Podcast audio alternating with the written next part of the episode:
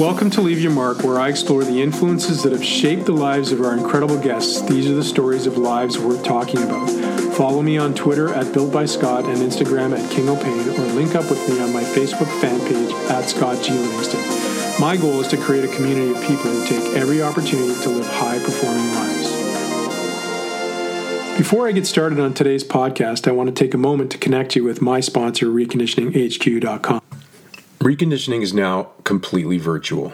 This amazing operating system that brings the worlds of therapy and performance together in one powerful package can now be digested from the comfort of your home or personal workspace. Reconditioning is about unleashing the human in human performance. It's about understanding why you or your clients are not performing or living your best life and giving you and your clients the skills for optimal performance. Our courses R1 Foundations and R2 Designs take you through a complete process in assessment and intervention. Our Reconditioning Specialist Mentorship pulls everything together in your operating context, and our landmark program, Empower You, helps you navigate your own life so you can be your very best. For more information about reconditioning courses and programs, head over to reconditioninghq.com and use the coupon code LYM50 for $50 off the price of any one of our empowering courses.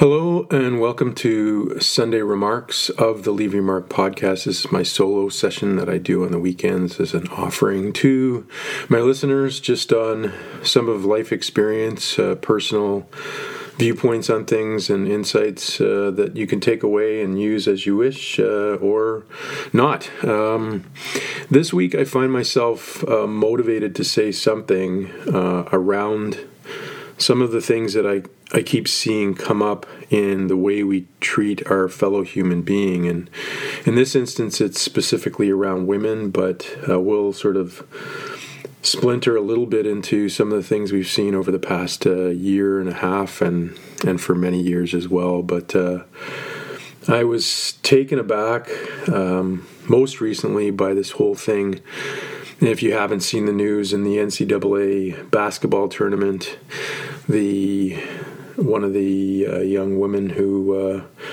was uh, competing at the event um, tweeted out a picture and then later a video image of the women's weight room, which was effectively a series of dumbbells and some exercise mats, and the men's weight room, which was this massive training facility that they had built in a conference space.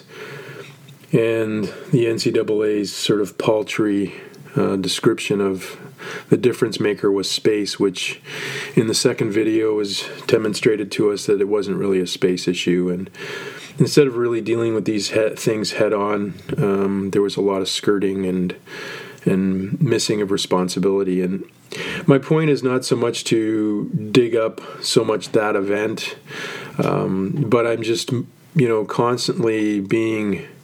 Uh, running into this idea of how we treat women or fellow human beings differently, uh, whether it's the stuff that's going on with Governor Cuomo right now, or whether it's the um, you know Me Too movement in the past few years, whether it's uh, what we're seeing in the Canadian military with our the hierarchy of the Canadian military right now. It's front and center uh, about how um, men treat women. And then uh, if we spin back into everything of the last year around Black Lives Matter and uh, just the things we see in racism, we seem to have this kind of misunderstanding that somehow any one of us is better than somebody else or deserves more opportunity or better circumstances. Fundamentally, we're all human beings. Sometimes, unfortunately, being born in the wrong place at the wrong time, we um, deal with horrendous circumstantial um, relationships between different uh, tribes, factions, uh, organizations, genders, etc. But I can say in in my lifetime, you know, those things are not or shouldn't be at this point drivers of how we treat one another. Um, I feel like you know, as it, through my 57 years, there should have been an evolution, and there's been somewhat of an evolution, but I find myself in this last couple of years kind of wondering if there really has been one. And so at the end of the day, uh, I just wanted to do a, a an audio post to everybody to just talk about the fact that fundamentally, and I'll, I'll, focus more on the on the women part here, um, but it really uh, effectively transcends into any of these so-called racist or sexist uh, viewpoints.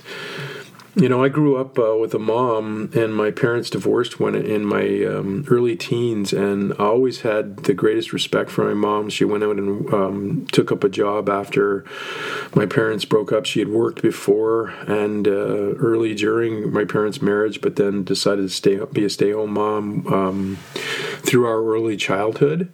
And you know, she went back out and worked, and uh, I would you know pick up the slack and do the things around the house to support my mom. But I always had this the deepest respect for my mom and for other women and for women in general. And have I been perfect? By no means. Uh, I've probably said things in my time or, or done things that you know I, I wish I hadn't or would change, but I learned over time what it was to be a, a, a man and what what what it meant to respect a woman and their space.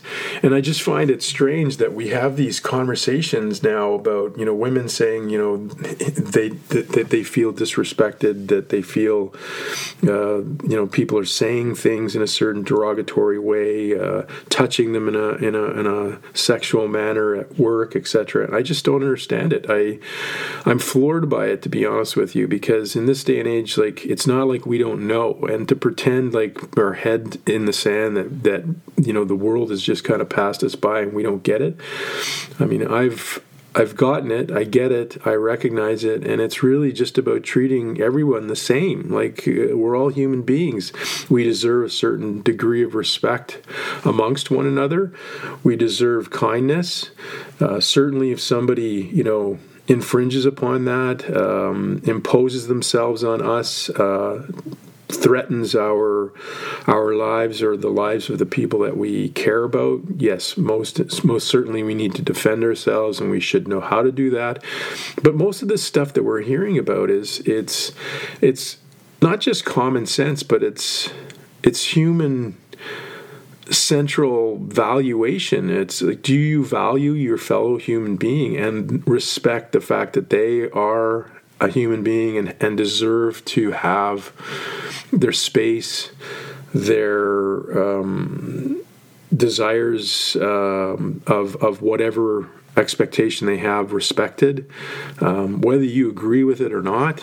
Uh, at the end of the day, that's that's their their space, their body, their life. Like we we have no right to take that or oh, you know overcome that or impose ourselves or our will on that. Uh, it's just not it's just not cool and at the end of the day when it comes to these things around um, equal services and equal pay uh, you know it doesn't make sense to me that they're not at this point i was you know early in my career, I started working at a university in Canada, and I can say at that time, this would be the late 80s, early 90s, female sports were not considered in the same way as men's sports, and that was most certainly evident to me as I came into my role. And one of my first things that I wanted to do was to put them on the same on the same platform when it came came to expectations of physical testing and preparation. And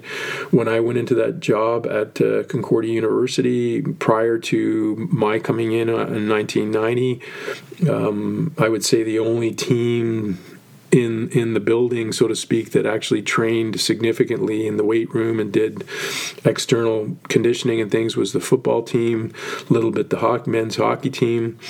Um, the women's sports had never really been serviced or served around those things, and uh, I don't think really did any of that kind of work.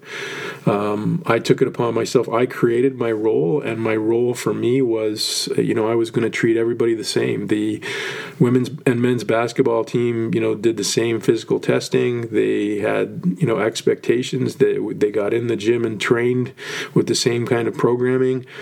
Um, there was no difference from my perspective. And uh, in the early days, I think there were a lot of women in those days that were challenged by that because they'd never seen it or never done it and rec- didn't recognize what what the value proposition was and there was lots to overcome around that but i also saw a lot of women who were inspired by the fact that you know they were being treated um, like their fellow man, so to speak, and that there was an expectation there, and they were drawn to um, becoming better at what they did. And when I look back and I see now that uh, you know it's just commonplace that uh, our women's athletes are you know trained up and doing uh, impressive things, and you know uh, one of the female skiers I work now with uh, that I have the honor of working with uh, I would put her up against most of the guys that I train with in terms of her her ability to to be the strength that she produces or exhibits, the tenacity she has, the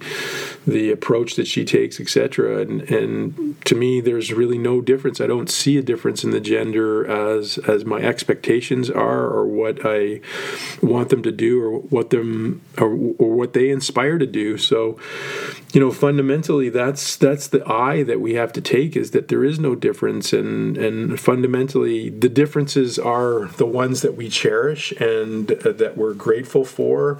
Um, whether it's uh, the ability to to have motherhood as a as an element of your life, or um, some of the you know gender differences that we we should be celebrating and valuing, um, and most certainly are important to uh, one another. You know, those are things that we respect and and care about uh, and and support in one another.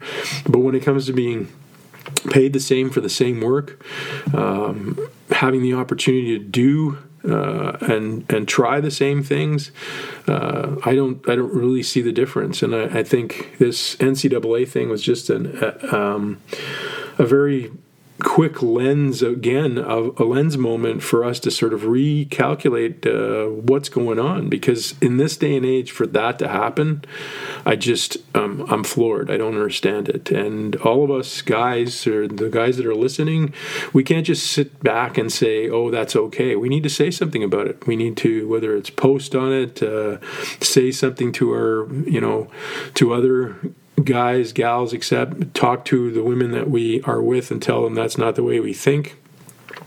And quite honestly, if you do think that way, um, you know, it's not for me to lecture you or change your mind, but I, I think having a, a, reflective moment on, you know, how we treat one another is, is an important thing. Like, we, our fellow human being, in this case, women don't deserve anything differently than we deserve um, and deserve to be treated.